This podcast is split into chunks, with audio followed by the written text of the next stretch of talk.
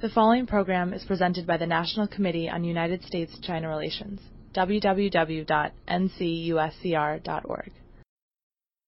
Um, I left the National Security Council and decided I wasn't going to write a kiss and tell book.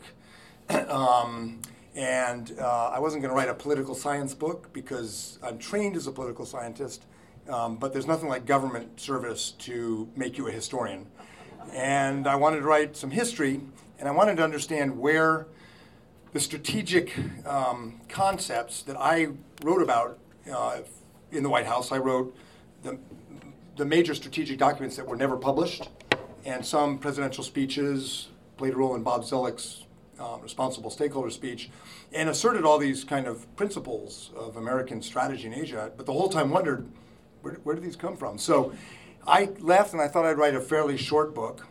Um, because, like Steve, I was taught essentially America kind of inherited Asia. uh, inherited Asia in 1945, and there we were. And uh, we sort of put together alliances, built a relationship with China. Um, uh, and surely there must be a book that tells this story. And um, I'm a professor at Georgetown, and I couldn't find one. The last one was written in 1922 by Tyler Dennett. um, there have been a lot of books that tell the history of U.S. China relations or U.S. India relations, but there hasn't been a comprehensive look at strategy. So, um, you know, almost uh, 10 years later, I am done, and it's a great feeling. And it's especially um, rewarding and uh, reassuring given what's happening today in Washington. Um, the Trump administration is confusing um, a lot of people, maybe the president himself, I don't know. And uh, our allies, our friends, Beijing, they're all wondering is this a new trajectory in American foreign policy?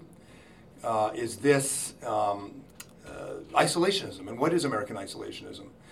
um, and uh, at a time like this, uh, history and, and, and understanding the trajectory of history and the arc of history over our 240 years of engagement with Asia uh, really helps you bound the problem. So I'm going to try to briefly talk about the book and apply it a little bit to what we're seeing right now in U.S. policy towards Asia. And it comes out um, a little bit reassuring, which is probably a good thing these days um, if you're following politics in Washington.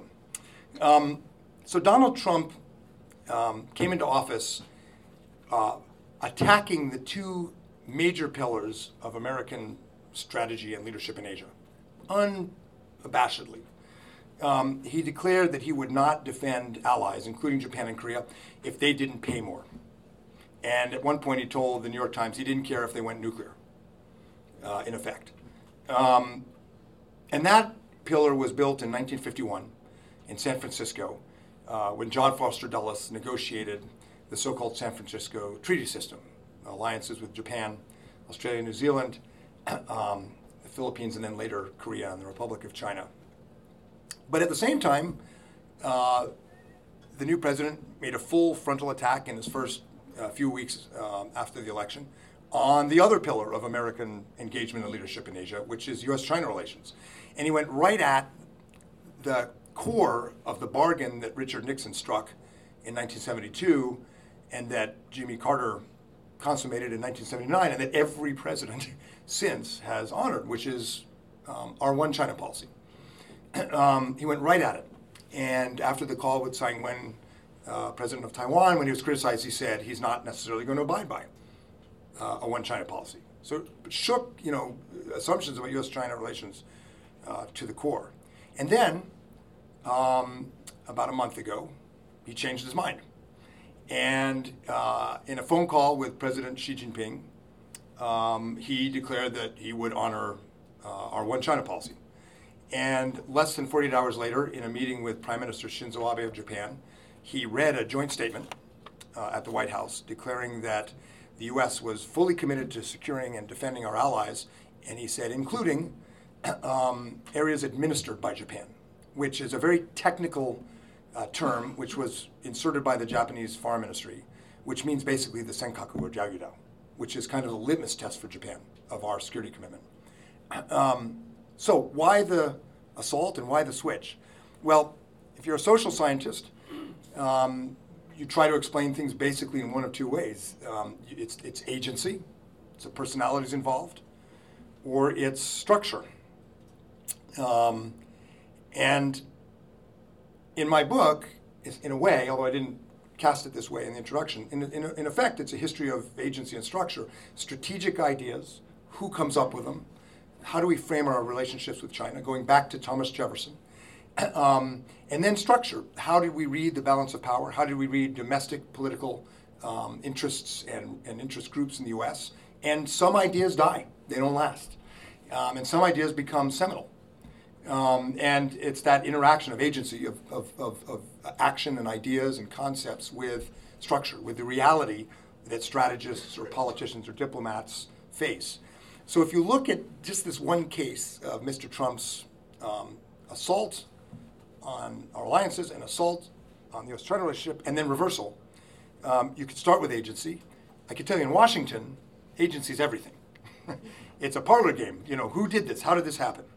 Um, one explanation, which I think has legs, is that Donald Trump, in his book, The Art of the Deal, says you should bluff and go at the thing that is most important to the person on the other side of the table. And it worked for him um, politically and then before that in business. So, what's the thing Japan values the most or Korea values the most? The security guarantee. Uh, what's the thing China values the most from the US? Um, it's one China policy. It's the, it's the, it's the basis for everything else we do, on, uh, basically. um, and so he bluffed. He put those on the table. Now, if you're going to bluff, speaking as a strategist, you probably shouldn't publish it in a book that you bluff, because um, everyone's not reading his book. Um, but that's one explanation. He bluffed. They called his bluff, and he went back to a different position. Other agency-based explanations would be, and you'll hear this in Washington, you'll hear this in Tokyo and Beijing basically, um, uh, the Japanese had, an, had access to Ivanka Trump, and the Chinese had access to Jared Kushner through Ambassador Cui Tiankai, uh, both of which are true, by the way. And so the theory goes, if you're looking at agency, that, that's how both countries got them to reverse it. I don't know if that's true. If it is true, then um, we should hope that Jared and Ivanka have a very strong marriage because if they break up, U.S. and Japan China triangular relations will become inherently unstable and chaotic. Um, and there are other explanations. Jim Mattis, the Secretary of Defense, went to Japan and said everything that the president later said and forced his hand. And Rex Tillerson called the White House and said, You've got to stop the uncertainty about the one China policy. That's agency. But it flipped once, it could flip again. Um, in both Beijing and Tokyo, uh, two weeks ago on a trip, I heard a lot of concern. Well, if it flipped once, it could flip again. So that's why structure also matters. And if you look at the structure of U.S. China relations or U.S. relations uh, with our allies or overall in Asia, there's an awful lot of structural um, brakes, I would say, on a rapidly different trajectory in American foreign policy in Asia. Domestically, over half of Americans in polls say Asia is the most important region to us. Um, over 60% in one poll uh, support TPP, the Trans Pacific Partnership. Um, polling by the Chicago Council on Global Affairs, the German Marshall Fund, and others towards about our alliances, Japan, Korea especially, have, are the highest they've ever been. Um, I can tell you from working with Congress a lot, especially Republican members of the Senate, there, and Jim would know that there's never been more support for engagement with Japan and China among Republicans, but also Democrats ever in my experience with Congress. Congress is now the source of stability and predictability. Um, and governors. Uh, the governor of Alabama opposed TPP. But otherwise, every governor in the union is in favor of TPP and, of course, in favor of Chinese investment. Um, the polls on China, as you all probably know, have been getting worse. The Chicago Council poll asks, is China an adversary or a partner every two years? And adversary now beats partner by 10 to 15 points. But in other polls, they've asked, what should the U.S. do about China? And um, containment gets less than 10%. Um, appeasement or, or, or, or, or, moving out of the way, uh, I forget how they phrase it, gets less than 10%. And most are somewhere in the middle. You know, engage China, strengthen our alliances, which basically is our policy. And I always come back to this um, experience I had uh, when I was working as an advisor for Governor Romney's campaign for president. I have a proud history of of working on failed Republican presidential candidate uh, campaigns. I uh, McCain, that was fun. It was a wild ride. Romney was not as fun. Um, uh, I worked for Jeb Bush. I was his co-chair his Asia group, and then worked for Marco Rubio. And then Governor Kasich's people asked me, and I said, "I'm a jinx. If you don't want me."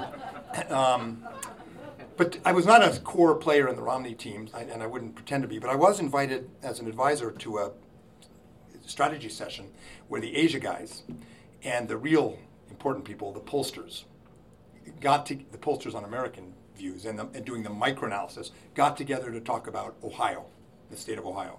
So somebody, not me, on the foreign policy side, said we should hit China even harder. Governor Romney had said he would list China as a currency manipulator on day one, which, if you know the relevant um, uh, legislation, is basically, you know, we'll have more meetings. Um, and somebody said, you know, you ought to say you'll sanction them on day one or something tougher. So the pollsters who were watching, you know, the base, the Republican base in Ohio, this isn't about September, October 2012, said, no, no, no. Every time Governor Romney attacks China, his support goes down among the base in Ohio. Why? Soybean exports. Uh, but interestingly, not just soybean exports, Japanese and Korean companies have major production in Ohio, and people react to any protectionism against any Asian country as a threat to good jobs with Japanese and Korean companies. so that's structure domestically, and I think it's pretty strong. And I think there's a constituency for free trade if there's a leader who wants to build it.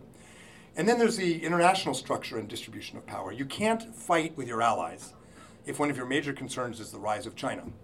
And you can't pick gratuitous fights with China if the most immediate threat you face is North Korea's nuclear weapons program. Um, there's just an, a, a, an overwhelming logic to what you have to do um, that in my study I found, um, I don't want to be, uh, I don't want to pretend history predicts the future, but, but structure matters. And the best strategists are the ones who conceive American interests, understand the domestic structure of politics and interests, and, and how to lead the American people to deal with the challenges and opportunities created by structure of politics and trade and, and civilizational rivalry in Asia. So uh, the book gave me some comfort. So if nothing else, it's a little bit of a of, a, of, a, of an upper, a little bit of a, of a reassuring read, I think, given um, given where we where we are and the uncertainty, and makes me feel more optimistic about where we're heading. Um, just briefly, the sort of key structure of the book. I I um, I started in 1783 because the the first document I found that I would call strategic was a letter from Thomas Jefferson in 1783 to George Rogers Clark, um, arguing, uh, well, t- informing him that the British had formed an expedition to go across Canada under Sir Alexander Mackenzie to control the Pacific Northwest. And Jefferson knew uh, about the Pacific. Um, and he knew not only that the Pacific Northwest was essential for a continental republic from coast to coast, but also for access to the Pacific. How did he know about the Pacific? Any Dartmouth grads? Okay, Dartmouth grads party like no, at least in this book, like no grads I know. So, so you must have heard of John Ledyard. So John Ledyard was, I think, a sophomore, and in the 1770s, and he chopped down. This must on spring break when I went to Kenyon College, we went to Denison or Ohio State and drank beer. But apparently at Dartmouth it's different because he cut down a tree, carved it into a canoe, went down the Connecticut River, joined the Royal Marines, was put on board, on, on board Captain Cook's flagship, and traveled around the Pacific with him, saw him get killed in Hawaii, and came back during the American Revolution, jumped ship, um, and uh, started talking to Thomas Jefferson, Robert Morris, who paid for and sent the Empress of China in 1784, about the Pacific, about the Pacific Northwest, where sea otter pelts were being taken and sold to the Hong merchants in Canton, now Guangzhou, about how Hawaiian sandalwood was very popular. And um, so he knew what he was talking about. And um, if there's a leitmotif to the book, which is an important lesson for our, our friends in the region, it's that the U.S. is and has always been, at some level, attentive to the balance of power in the Asia Pacific region and has never been tolerant of rivals or hegemonic rivals that would keep us out. So, for example, um, you all have heard of the Monroe Doctrine in 1820, uh, the 1820s, when uh, John Quincy Adams essentially, uh, you know, sent a signal to the European powers about the Caribbean. But at the same time, he was dealing with Russian expansion into the Pacific Northwest, um, and he called in the Russian ambassador in Washington as Secretary of State and essentially threatened war against Russia. Um, in an extension of the Monroe Doctrine, not well understood uh, or written about to the Pacific Northwest. In 1841, Secretary of State Daniel Webster got President Tyler to extend the Monroe Doctrine to Hawaii. It's called the Tyler Doctrine, saying that if France or Britain, particularly, tried to take control of Hawaii from us, there would be war. Did we have the ability to fight either of those wars? No. What was brilliant about John Quincy Adams and Daniel Webster was they understood power politics in the European context, and they knew, even though we weren't that powerful, that the British, the French, the Russians, particularly at the time of the concert of Europe, did not want an American war with one of them to upset that balance, and played it quite skillfully. Um, I won't go through every case, but we, when we're good, have been quite good at reading the balance of power. We're often bad, but when we're good, we're quite good, and have not um, and have not uh, uh, t- turned inward or retreated when faced with uh, hegemonic rivals. The British first, briefly the Germans, the Japanese, the Soviet Union, and now China is the big question. Um, but that said, there are tensions and there are difficulties. And as Winston Churchill said, you can always count on the Americans to do all the wrong things before they finally do the right thing. And much of this history is not pretty, um, even if in the longer picture were quite effective in the details, and this is what most diplomatic historians look at is the details. We look incompetent, it's fair to say. Um, and there are, it's not just because we're Americans, um, there are some real challenges for the United States dealing with the Pacific because of geography, because of the nature of Asian civilization, hierarchy, order, and rivalry that are not in some ways so different today than they were in 1784, despite technology, despite democracy, despite um, the growth of the nation state. One tension we face in our strategy towards Asia is that for almost our entire history, we've looked to Europe first. It's not just because most of our founding fathers came from the old country, except those who came from Africa against their will. Um, but it was a logical grand strategy because Europe, as much as we disdain the old country, which I think is a characteristic of the Trump administration right now, as much as we disdained the old country and thought it was corrupting for our republic, by the 19th, uh, 1900s, leaders recognized that the survival of Britain and the prevention of hegemonic power in Europe was the most important thing to liberal, open international order that we benefited from. So in World War I, Woodrow Wilson let Japan expand in Asia because Japan was allied with Britain, and he didn't want to confront Britain uh, because he wanted to create the League of Nations. That's one of the main reasons why he rejected the Japanese proposal for an anti-racism clause in the League of, no- of League of uh, Nations. It, he was a Virginian and certain, had certain racial attitudes to be sure, but strategically he thought Britain, what um, Colonel Wilson, his national security advisor, called the gyroscope of international relations, had to remain a pillar. And that's also the same reason why Franklin Delano Roosevelt had a Europe first strategy defeat the Nazis first. Um, there were military reasons for this.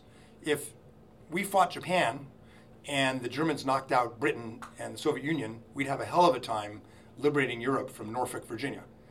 But if we could contain Japan and take the islands around Japan, we could blockade and deal with the Germans and then deal with Japan. So there was a military logic, but the politics at the time, overwhelmingly, because of Pearl Harbor, in the Congress, in the US Navy, and in the American public, were get Japan first. But we did Europe first. Uh, um, in, in, the height of the Korean War, we were sending more infantry divisions to NATO than to Korea. Um, and even Richard Nixon's very famous you know, opening to China, which was very geopolitical, was ultimately about rebalancing back to Europe after the Vietnam War, um, the Central Front. So this is a challenge today. Um, for President Obama pivoted to Asia. He had a heck of a time keeping a focus on Asia, given what was happening in the Middle East and then Russia. Um, so this is a problem. This is a tension, and our Asia policy suffers often uh, because it's not usually the first priority. Now, most Americans today, for the first time, say Asia is the most important region, and that's a big change. And Walter Lippmann, the famous um, columnist um, in the 30s, 40s, and 50s argued in the late 30s that it's important to remember that the United States and the American people are not isolationist in Asia. We're isolationist towards Europe.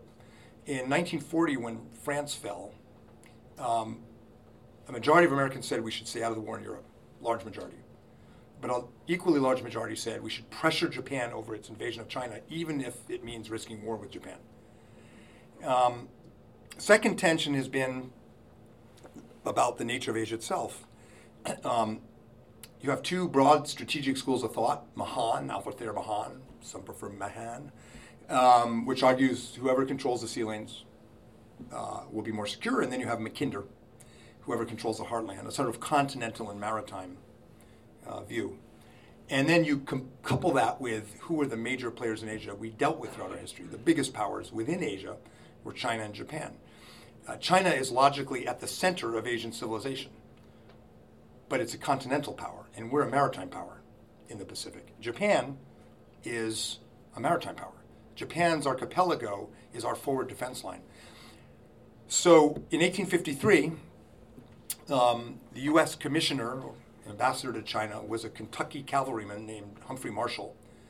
Um, I went to the Humphrey Marshall Library in Lexington, Kentucky, and people only go there because he was a Civil War general and uh, had a brigade of Kentucky cavalrymen in the Civil War. And so I went to talk to them about Humphrey Marshall, commissioner to China. They said, "Oh no, no one ever comes here to talk about that." but I was interested because in 1853, Humphrey Marshall, and he was the first commissioner in China to say this, argued the U.S. has a strategic stake in making sure that China is whole, one China. And because if it's not, the entirety of Asia will collapse into it, and you'll have an expansion of imperialism, and America will be pushed out by other hegemonic powers. And so he wanted to take the small um, East Asia squadron um, that was um, that was um, in Guangzhou to try to go up uh, the Pearl River and negotiate with the Celestial Emperor and show the flag. Um, and in the midst of the Taiping Rebellion, play balance of power inside China to keep the Russians and the British out.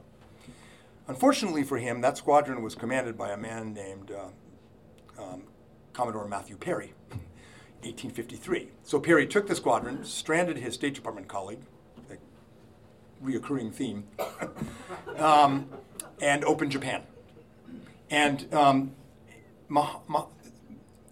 Humphrey Marshall's vision essentially uh, became the basis for the open door notes of John Hay. Um, Matthew Perry's vision became the basis for another naval officer, Alfred Thayer Mahan, to argue for a maritime strategy centered on Japan. And this history is still with us. I mean, I'm a Japan guy, so I will proudly claim the the Navy Mahanian view. But the reality is, as I learned in the NSC, you got to do both. But there's a tension. Uh, Marshall Green, no relation, a very famous diplomat, wrote that um, this tension had been around as long as he'd been in the State Department, since before World War II.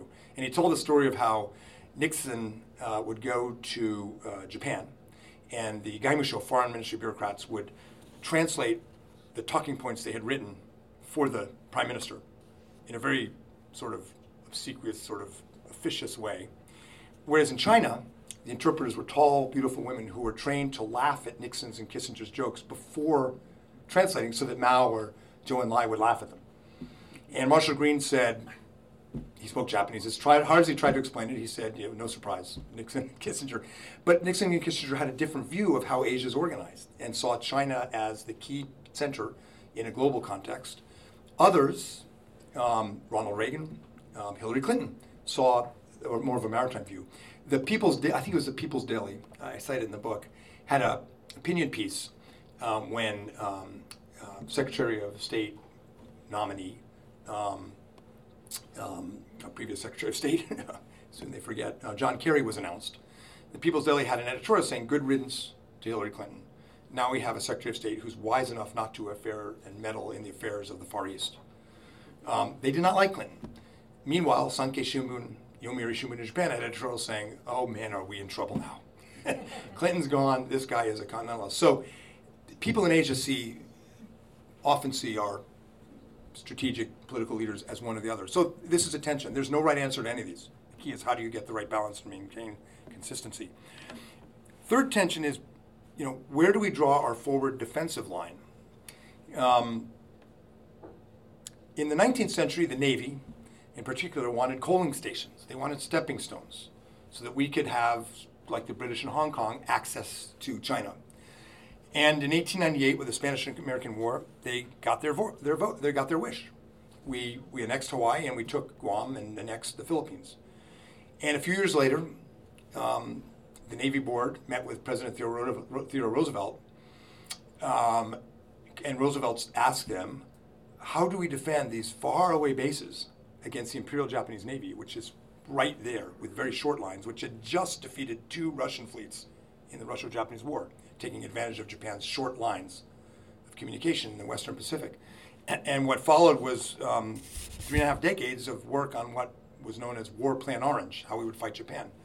Um, after the war, um, George F. Kennan um, argued in 47 and 48 maritime power, student of Mahan, student of, uh, uh, there's a lot of intellectual kind of passing down through the generations. We will draw our defensive line between Japan and the continent, between the first island chain and the continent.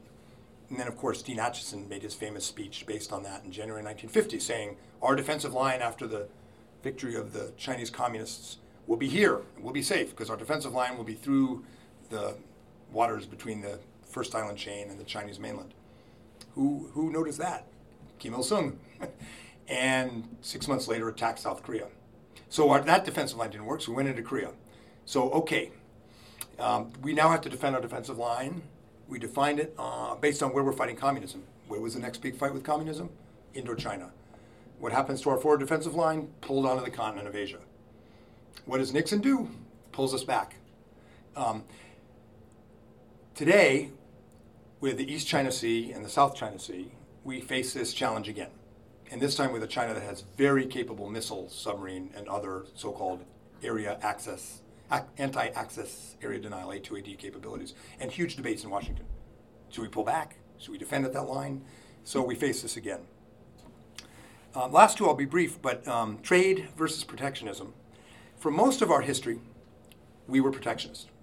Um, Republicans, Northeasterners, who led the opening of China and Japan, uh, Hawaii, believed in a high tariff. Um, but trade was very important to them.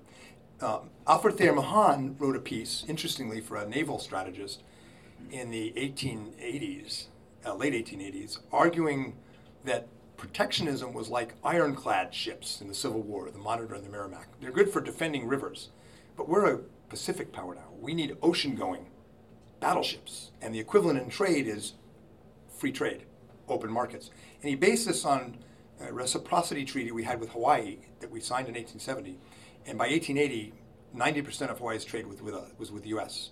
So he recognized what later scholars would call hegemonic stability the idea that your open market can increase your influence and shape the region. Um, and that's what we did after the war, and it worked too well. And then we started having trade wars, first with Japan, then with Korea, then with Taiwan, now with China. So um, this is a hard one, and it's, it's essential to our position in the region. I don't think free trade is dead in the U.S. Um, the current administration is appears utterly uninterested in a bilateral investment treaty with China or TPP. Anything that opens other markets they see as bad because jobs will leave, which is, Dan Rosen will tell us, I hope, not true. but um, I think this tension is still with us. And then human rights and democracy. Um, all I would say on this is when I was in a graduate school at SAIS at Johns Hopkins in the mid 80s, we all read uh, Lucian Pye, great, great scholar. And Lucian Pye wrote a book in 85 essentially arguing that Asians like authoritarianism. And unfortunately for Professor Pye, who was a great scholar, uh, within the next three years, uh, Japan, excuse me, Korea, uh, Taiwan, and the Philippines all democratized. And then a decade later, Indonesia. At the same time, when I studied at SAIS, I was a student of Robert Osgood and George Liska. These were all the students of Morgenthau from the University of Chicago, and they were profoundly anti Wilsonian, anti Wilson and they thought that we got into the war because of Wilsonian idealism. And they argued, and I was a good student of this, that um, realism and realpolitik and strategy are different from caring about values and human rights. Um, and I was steeped in this as an Asianist and as a realist student of international relations. Um, Thomas Jefferson, in the 1790s uh, and early uh, 1800s, argues, what will we do if we actually get control of the Pacific Northwest? And his answer was, we're not an imperial power, we don't do colonies. We should encourage the growth of republics, of democratic republics, because that space will be friendly to us, because we have the same worldview. And um, that was also how um, Hahn, Perry, um, and others argued, Ronald Reagan, George Shultz, argued about the importance of democracy uh, as, a, as a, an element of our strategy in Asia. Um, and over the past 70, 80 years, it's a success story. In 1945, New Zealand and Australia were the only democracies in the Western Pacific. We've done surveys at CSIS of elites in 10 Asian countries. And outside of China, when you ask how important is women's empowerment, good governance, free and fair elections, uh, among elites, um, 80, 90%. Um, now, the trick is when you ask how important is non interference in the affairs of other countries, we lose Indonesia, India, Thailand, all the post colonial states side more with China. Um, so it's not, there's not a, you know, John McCain wanted to create a league of democracies. There's not a league of democracies. There's great variation. But the overall trend is has generally been useful, and it's not by accident. There's been some agency, there's been some American role in this. I don't want to overstate it. The Koreans created their democracy, The Taiwanese created their democracy, but it's been under the umbrella of an American approach that generally has been favorably disposed and supportive to that. The current administration has not found its voice on these issues at all. It's not the strategic objective of our foreign policy, but it needs to be part of it, and we have we have difficulty. So to conclude, um, there's no right answer in these different tensions, but I think um, the important thing is to recognize them. If you study history, it makes you modest about what you can achieve with strategy, but I think it also shows you how important it is to have strategy. I think this is going to dawn on this administration. I think people like General McMaster's in the National Security Council are strategic. Mattis is strategic. And I think uh, these same kinds of forces are going to start um, putting on them choices like the ones made around alliances and the One China policy. And at the end of the day, the U.S. is capable of strategic thought, even now.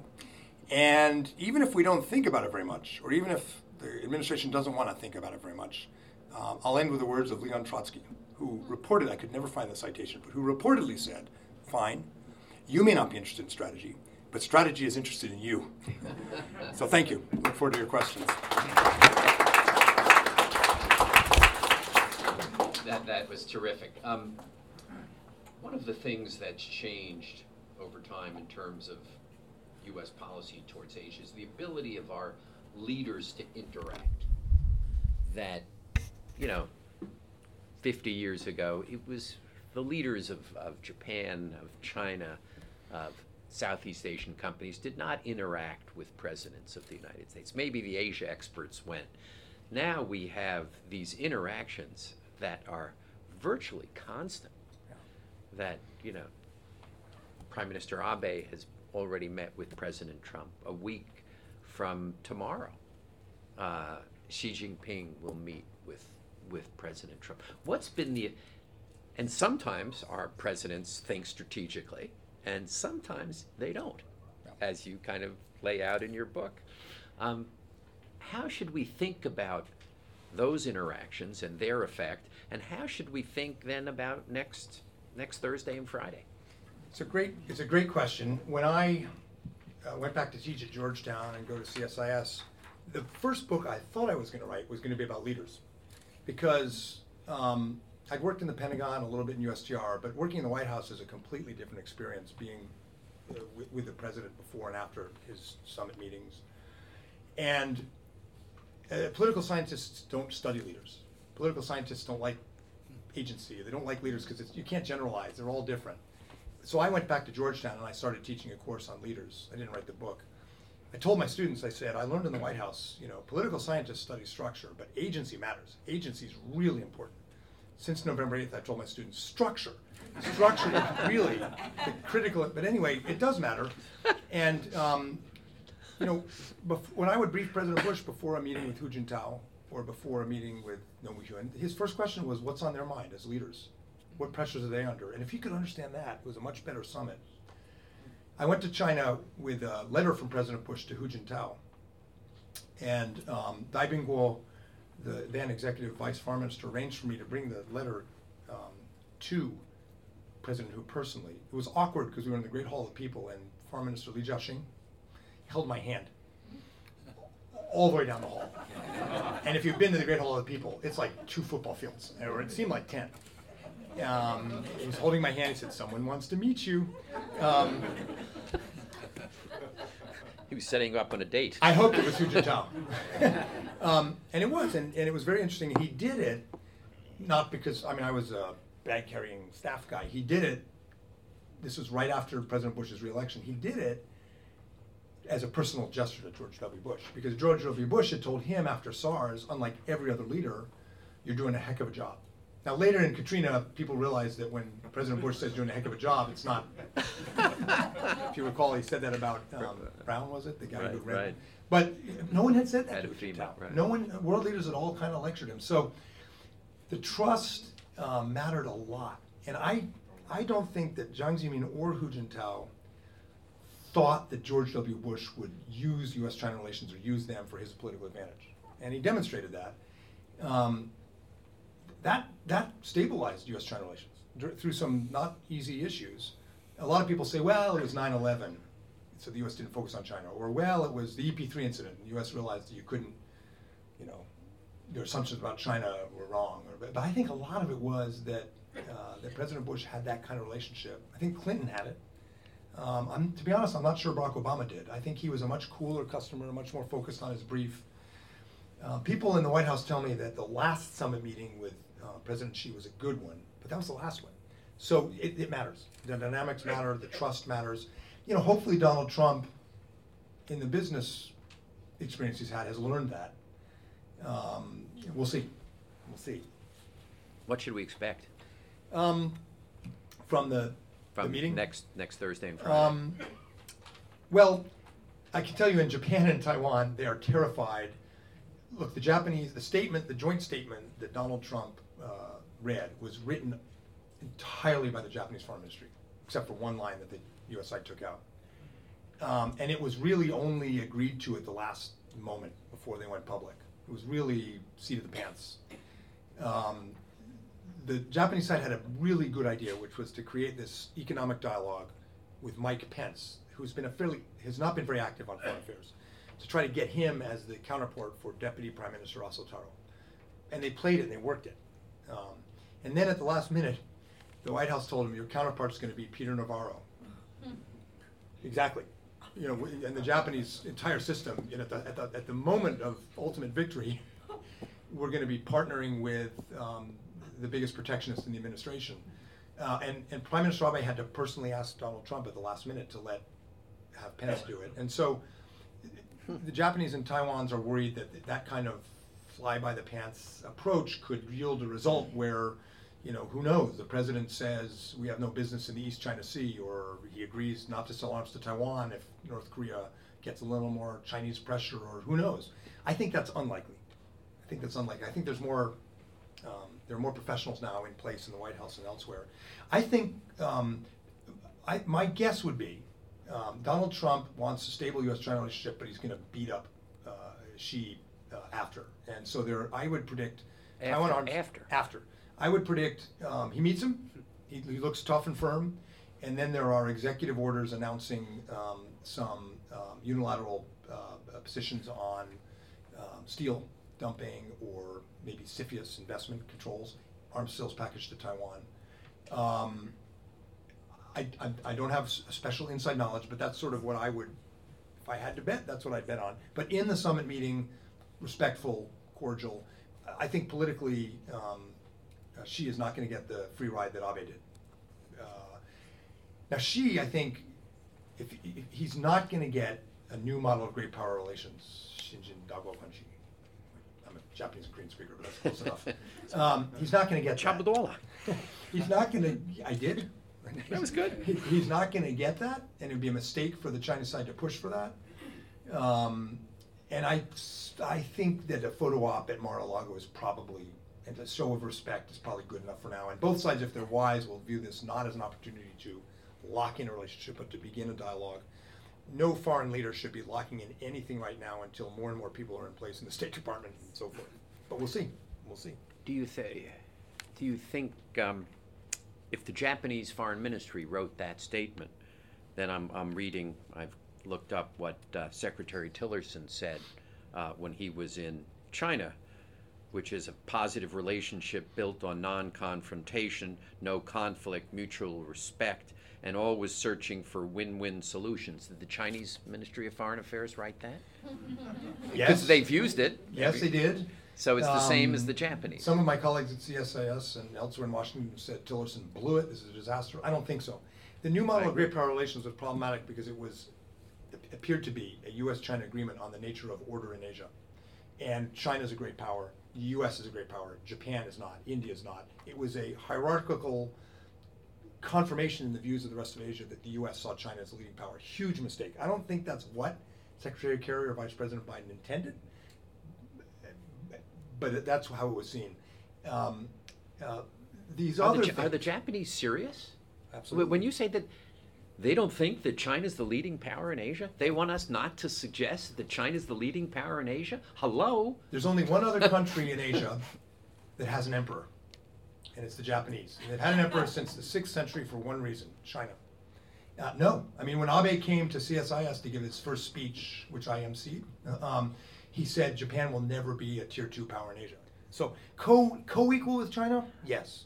Ceding leadership to China, No, I don't see it. So um, now, the reality is when you get enough sake going, uh, Japan knows full well whether it's economics or security or diplomacy, they can't take China on alone. They know that, which is why Abe is clinging and strengthening uh, the U.S.-Japan alliance so much. Which is why a U.S. statement saying we see China as leading country is so jarring and, and risky for Japan or for other countries like India that are not allies but count on the U.S. Um, pursuing something I talk about in the book, which is a multipolarity in Asia. Um, we, throughout most of our history, were a unipolar power briefly, perhaps, in 1945 when we had half of global GDP, and then briefly, perhaps, after the end of the Cold War. But most of our history, we've in reality dealt with multipolarity in Asia and not done badly. Bipolarity, uh, U.S.-China condominium does not work to our advantage. Multipolarity, where we have strong alliances but also embrace the rise of India, larger role for Indonesia, is favorable for us. These countries, Ronald Reagan, uh, I got declassified at Reagan National Security Council strategy document saying the ri- in 1982, the rise of India is whether India aligns with us or not in our strategic interests. And Nixon uh, argued that in '67 in that famous Foreign Affairs article, uh, Asia after Vietnam. People remember it because it's the first time he hinted normalization with China. But if you read it, he's talking about India, Japan. A bipolar economy with China is not advantageous to us. Doesn't mean you don't have a good relationship with China, but but now China tends to think multipolarity on a global scale. There's a European pole, a U.S. North American pole, a Russian pole, and in Asia there should be a pole, and it should be China. Um, the game we play rhetorically with China when you start looking at the text is they favor a multipolar way of thinking about the world, and we favor quietly most of the time a multipolar way of thinking about Asia, which is why uh, Nixon, Reagan, George W. Bush, uh, Hillary Clinton. I don't know about the White House. All saw India as a, not to contain China, but just to have a don't cede the field. Um, these are all countries that want that are not revisionist powers. They want U.S. leadership. They don't want to be told what to do. They want more of their own space, but they don't want China to lead Asia. And and that's what Japan is also playing on. Go too. back to why you agree with Tillerson's comments? Oh. Why you don't agree with your colleagues at CSIS? You know, I, I wrote a piece for the Post. They asked me to do a piece on this uh, when after he said it. Um, basically, you don't want to use the Chinese two, four, six character phrases because they mean something different in China. And you know, people at Kicker and Beida and CASS study them, and you know, and in the U.S., you know, whatever words. Um, so you you you're you're you're you lose control of the narrative because these are phrases that will be used in China differently than we may think about them. But I don't think it's disastrous. I mean, the idea George Bush said, you know, he didn't say win-win. He didn't say it exactly that way, but he had a positive vision for treating China with respect, trying to find win-win solutions.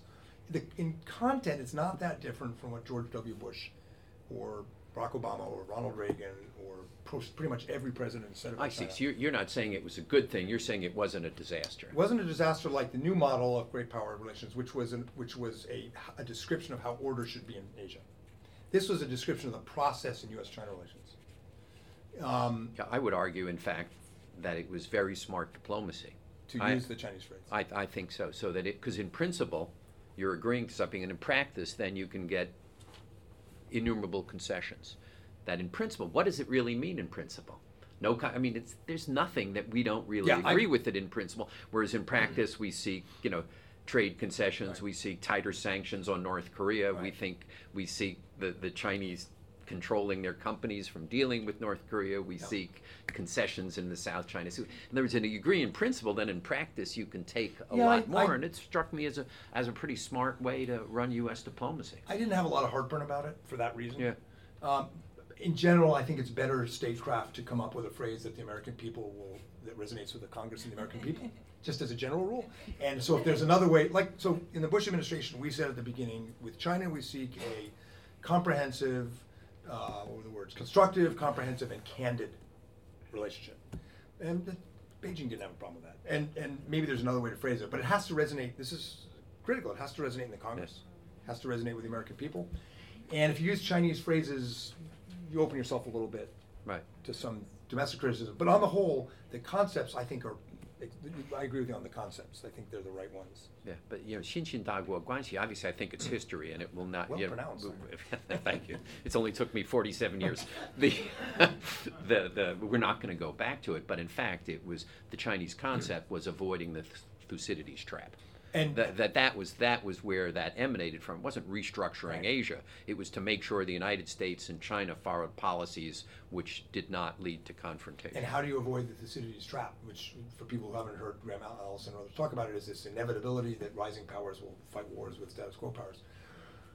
Uh, how do you avoid the Thucydides trap by accommodating China's rise? So um, I'm not a big fan of the Thucydides trap as a as history or theory or policy. um, uh, it's interesting. Dai Bingguo told me, and apparently it's in his new book, which I can't read because it's in, in Chinese. But he told me that when he first proposed uh, the Shingata Taikoku Kanke, the new model of great power relations, he included Japan and India dot dot dot. Um, he wasn't uh, so hierarchical about it, but somehow um, it, became uh, hierarchical. And there are a lot of Chinese scholars realize why that's a problem for relations with the U.S. Um, and that's why some people tell me that in the UN, for example, Xi Jinping has started talking about a new model of new model of international relations, which is less about hierarchy and status. So you know, it's like Bob Zoellick's responsible stakeholder speech, which he gave somewhere somewhere in New York. I can't remember where. That's the criti- That was my criticism of his book, and is that he only mentions that Bob Zoellick gave the speech in New York, as opposed to at the National Committee on U.S.-China Relations. But it is in the footnotes. Yes. Um, but sort of like responsible stakeholder. It's almost better if we don't settle on terms and, and if we're debating what they really mean in substance. So it's not unhealthy that we go back and forth on this with Beijing. The art of the deal. You, you made reference to the art of the deal and the bluff. Um, is the the threat that all options are on the table uh, vis-a-vis North Korea a bluff, or do you think it's uh, that there's some seriousness about a military option? Um, the first thing I'd say is that had Hillary Clinton won the electoral college, had Hillary Clinton won, or had Jeb Bush become president, or Marco Rubio, they'd be saying the exact same thing right now. I'm sure of it.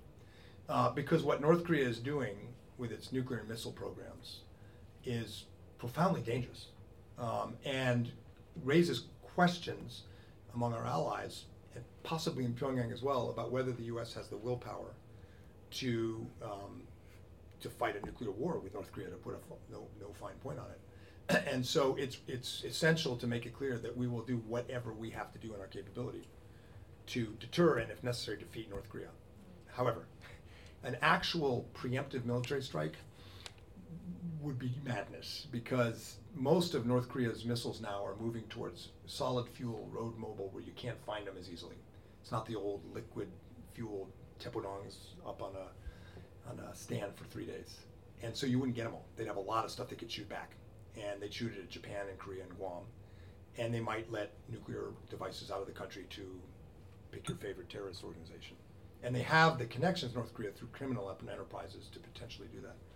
Preemption's not a good option, even if you, it's not a bluff. You have to be demonstrating you're prepared to do it. But the most hawkish thing I could see would be an intercept um, by Aegis missile defense systems at sea of the North Koreans' ICBM launch, um, because it'll blow up somewhere away from North Korea, and the North Koreans will react, but it's not um, it's not as much of a war prompting act.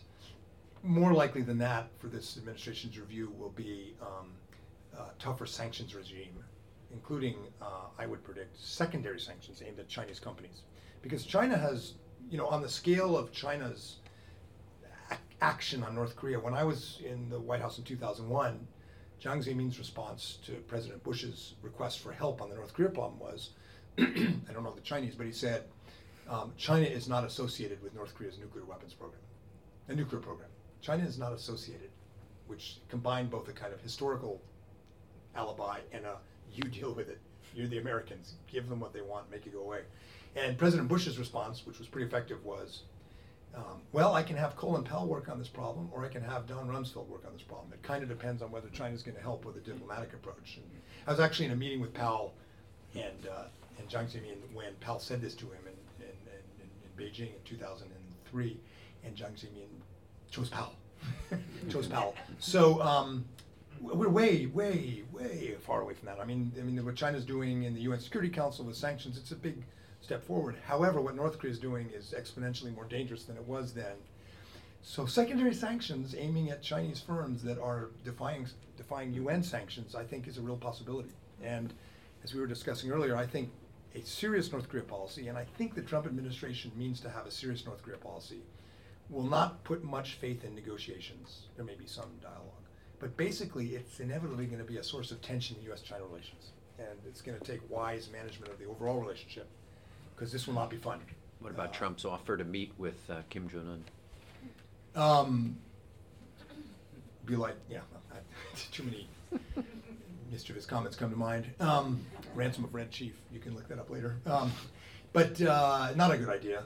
I mean, uh, Kim Jong Un's not leaving North Korea, and I don't think Donald Trump's going to go into Pyongyang. So, uh, not not going to happen. You spent a lot of time in the book talking about about trade, and, and you just mentioned um, the 60% polling on TPP. Yet both candidates uh, rejected TPP. Both candidates for president rejected TPP. What happened? What should we do about it?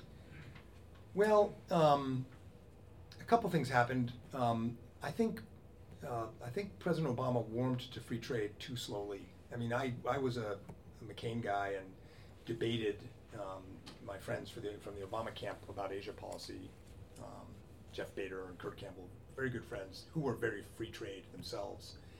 Um, but Obama's position and instructions to them were to not speak out in favor of free trade, to criticize the Korea-U.S. free trade agreement, to, to criticize NAFTA, as you'll recall, to get these. It worked politically. He didn't really speak out for free trade over a year into his administration. He didn't really do what Clinton or George Herbert Walker Bush or others have done on free trade agreements, which is reach out to members of Congress, work it. And so, at least some of the blame I think goes in the Obama administration um, for the politicking they did or the lack thereof. Um, the bicoastal elite, uh, the establishment, also bears some responsibility because we, you know, Dan Rosen and I can, you know, in one beer agree on what our trade strategy should be. I think.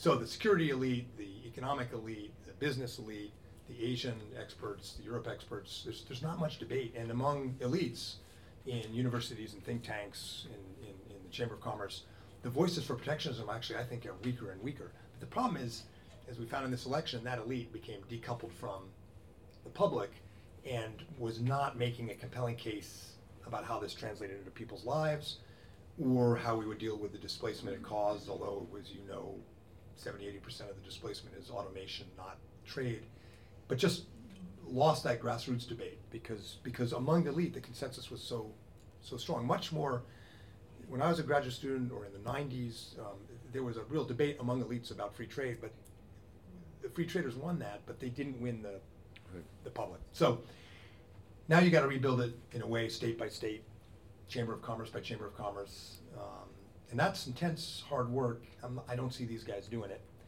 Um, but I do think um, we'll, see, we'll, we may see some movement probably after the midterms uh, from Congress and others.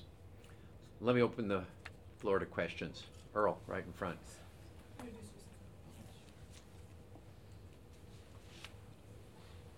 Thank you. Earl Carr, representing Momentum Advisors and also NYU. Thanks for an ex- extraordinary, exceptional uh, presentation. Give us your perspective on the future of Taiwan with respect to U.S. grand strategy. So, the Mahanian school thinks Taiwan is really important geopolitically because it's right smack dab in the middle of the first island chain. Um, the purest form of the Mahanian, you know, maritime realists. The continentalist school thinks, in their purest form, thinks Taiwan is a an unnecessary nuisance to achieving a U.S.-China relationship that stabilizes the whole region, and everybody else somewhere in the middle. um, I, you know, the current administration has no one that I can see who comes in that second school, and lots and lots of people, including extreme versions of the sort of Mahanian First Island Chain school, whether they know they're part of it or not. Um, the, the president himself doesn't have a position or an opinion, I suspect, either way, and tends to look at these things transactionally, which is why Taiwan, even in spite of the phone call to Tsai Ing-wen, is, is you know waiting in terror for this summit next week to see what happens. Um, you know, when I was in the White House, we had within the Republican Party huge fights over Taiwan. There was a very pro deep green independence camp within the White House. Um, and then there was a, you know, the Republican Party has is, is, you know its its Chamber of Commerce business tradition of being very pro China and seeing Taiwan as a nuisance. So even within the White House, we had big fights. I took over as senior director in January 2004, and I had a huge advantage, which was I was a Japan guy.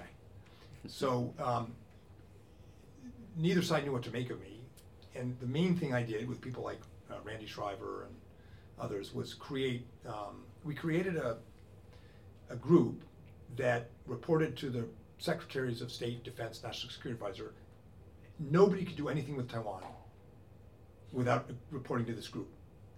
And we had Treasury, State, Defense, and we tried to capture all the views. And the fight stopped, and we had a reasonably stable Taiwan policy. So I think the future of our Taiwan policy depends on this administration quickly establishing, probably in the White House, um, some kind of cell. And by the way, I got this idea from Ken uh, Lieberthal, who did this in the Clinton administration. There's no, you don't go to the NSC and get like a how-to guide. You end up calling Ken Lieberthal, or the current guy's calling me. Um, and Ken said, look, what we did was this cell, figuring out, you know, and it worked great. So I think a lot of it depends on how well this administration patches together that kind of coordination cell. It's a very divided, and um, you know, it's like a reality TV show. You know, it's a very divided White House right now. That's going to be hard. It's a little bit worrisome for the Taiwan issue and U.S.-China relations and for Taiwan, but that's what they're going to have to do. Uh, let's see who gets voted off the Yeah. island. uh, like Chris, and then Constance, and then we're going to have to probably close. Uh, Thank you very much. I'm uh, Chris Merck. Um, And I spent a long time, 17 years living in Beijing, doing a lot of briefings for people coming in. And um, it strikes me that there are maybe two models, speaking of agency, Mhm. for how to do the NSC. One is you have a, a very centralized thing where the White House just does everything. And the other is you have an interagency process, say the General Scowcroft, where the White House is kind of coordinating, making sure everybody gets heard, needs to be heard, and it's fully staffed. I think that would be a difficult model right now because Yeah. it doesn't seem the administration is fully staffed. Uh, but I wonder what your view is in terms of what way the, the Trump administration is going to move in terms of organizing the, um, the execution, the formation and execution of policy. Right now, it's The Apprentice. It's- there are I, people theorize the president has always liked five or six competing cells, all fighting with each other, all afraid of him. Um, that's not a very sustainable way to manage the process we're talking about. Um, the ideal model is the Scowcroft model, where the national security advisor has the trust of the president and coordinates with the interagency. But remember, the Scowcroft model worked because George Herbert Walker Bush was president. He knew more about China than half of his briefers. He knew more about trade strategy than half of U.S. China. I mean, he had been in positions where he had soaked all this up. And, and so it's a question whether the Scowcroft model would work with a president. Um, this one, but even one like Barack Obama or George W. Bush, who, who starts off, all presidents get a huge education, but start off with, without that knowledge. I don't know. The other thing is, um, the State Department, for a variety of reasons, um, is just weaker.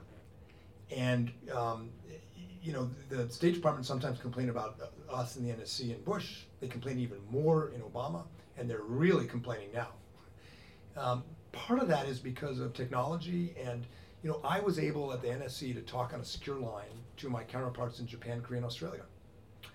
Um, the Chinese MFA and even the North Koreans would much rather send back a cable saying the White House says than the State Department says. So technology, air travel, all these things um, push other governments towards the White House, and that just inevitably weakens the State Department.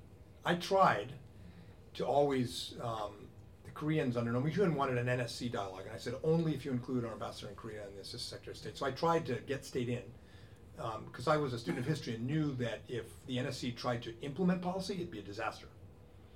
Um, but uh, but for all these reasons, it's harder to find that perfect mix. I, McMaster's, the current national security advisor, is a historian and uh, a a historian of military strategy and grand strategy, very very deliberate uh, thinker. He might find the right mix, um, but the national security advisor can only do that if the chief of staff and the political advisors respect their space. Karl Rove respected Condi and Steve and did not get in their space. Um, you know, the chief of staff, Andy Card, respected them and let them do their job. I, I don't, I'm not sure we have that right now. So that larger constellation is really critical. Um, I didn't really answer your question. I, I'm not sure whether we'll get there, but uh, McMaster's is a pretty impressive guy. The other thing is Tillerson, um, Mattis, and McMaster's all have a common interest in the cabinet working. Um, and, um, and frankly, and not letting the ideologues in the White House uh, uh, take charge. So that might create some some movement. Sorry, I hope I didn't cut off the last speaker. Um, But can you, can you get a very, sh- very short question, Constance, because we Yeah, are out of sure. town, very Um, short, yeah. and a short answer. Okay, Constance Hunter, Chief Economist at KPMG, great presentation. Seems TPP to me has a component that Hillary Clinton should have been able to articulate, which is that this has not only economic benefit, but huge geopolitical, military, strategic benefit.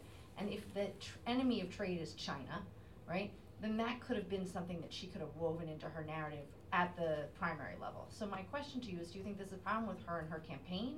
Do you think this is a problem with the Democratic Party? Do you think this is not a problem? This is a problem. Um, and President Obama tried to play that China card, and I thought it was clumsy and counterproductive, honestly. I mean, the idea that China's going to write the rules if we don't is just wrong on so many levels. But so it's hard to. It's, so I, what I would say is. Sorry, my abbreviated question lacked nuance, but Yeah. yeah, that No, no. wasn't exactly where I was going. No, I, but, but my point would be, you cannot win this debate with catchphrases or clever, you know, articulations of the problem. We're at a moment. John McCain just gave a speech in um, in Europe, which was really, really interesting, where he said he said basically we're at a moment where internationalists have to make populism work for the national interest. I don't know if you saw his speech; it's worth reading.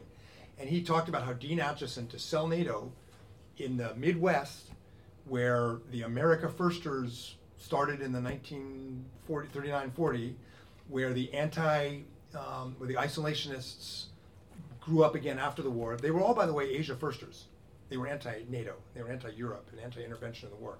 So Dean Acheson went to the Midwest and he did town hall meetings, and then he'd go drinking with people, and he'd go to coffee shops as Secretary of State, and he sold NATO. On a, on a, he used populism and made the case, and that's what it's going to take a, a, a certain amount of retail politicking by senior politicians and members of Congress, and I think it would work. Will they do it? Who's gonna do that? Um, I think Republicans in Congress would do it some Democrats, Adam Smith, great name for a free trader from uh, from uh, uh, Washington State. Um, it would have to be people like Tillerson, Mattis, you know, the Undersecretary of State for Economics, the U.S. Trade Rep. It's hard.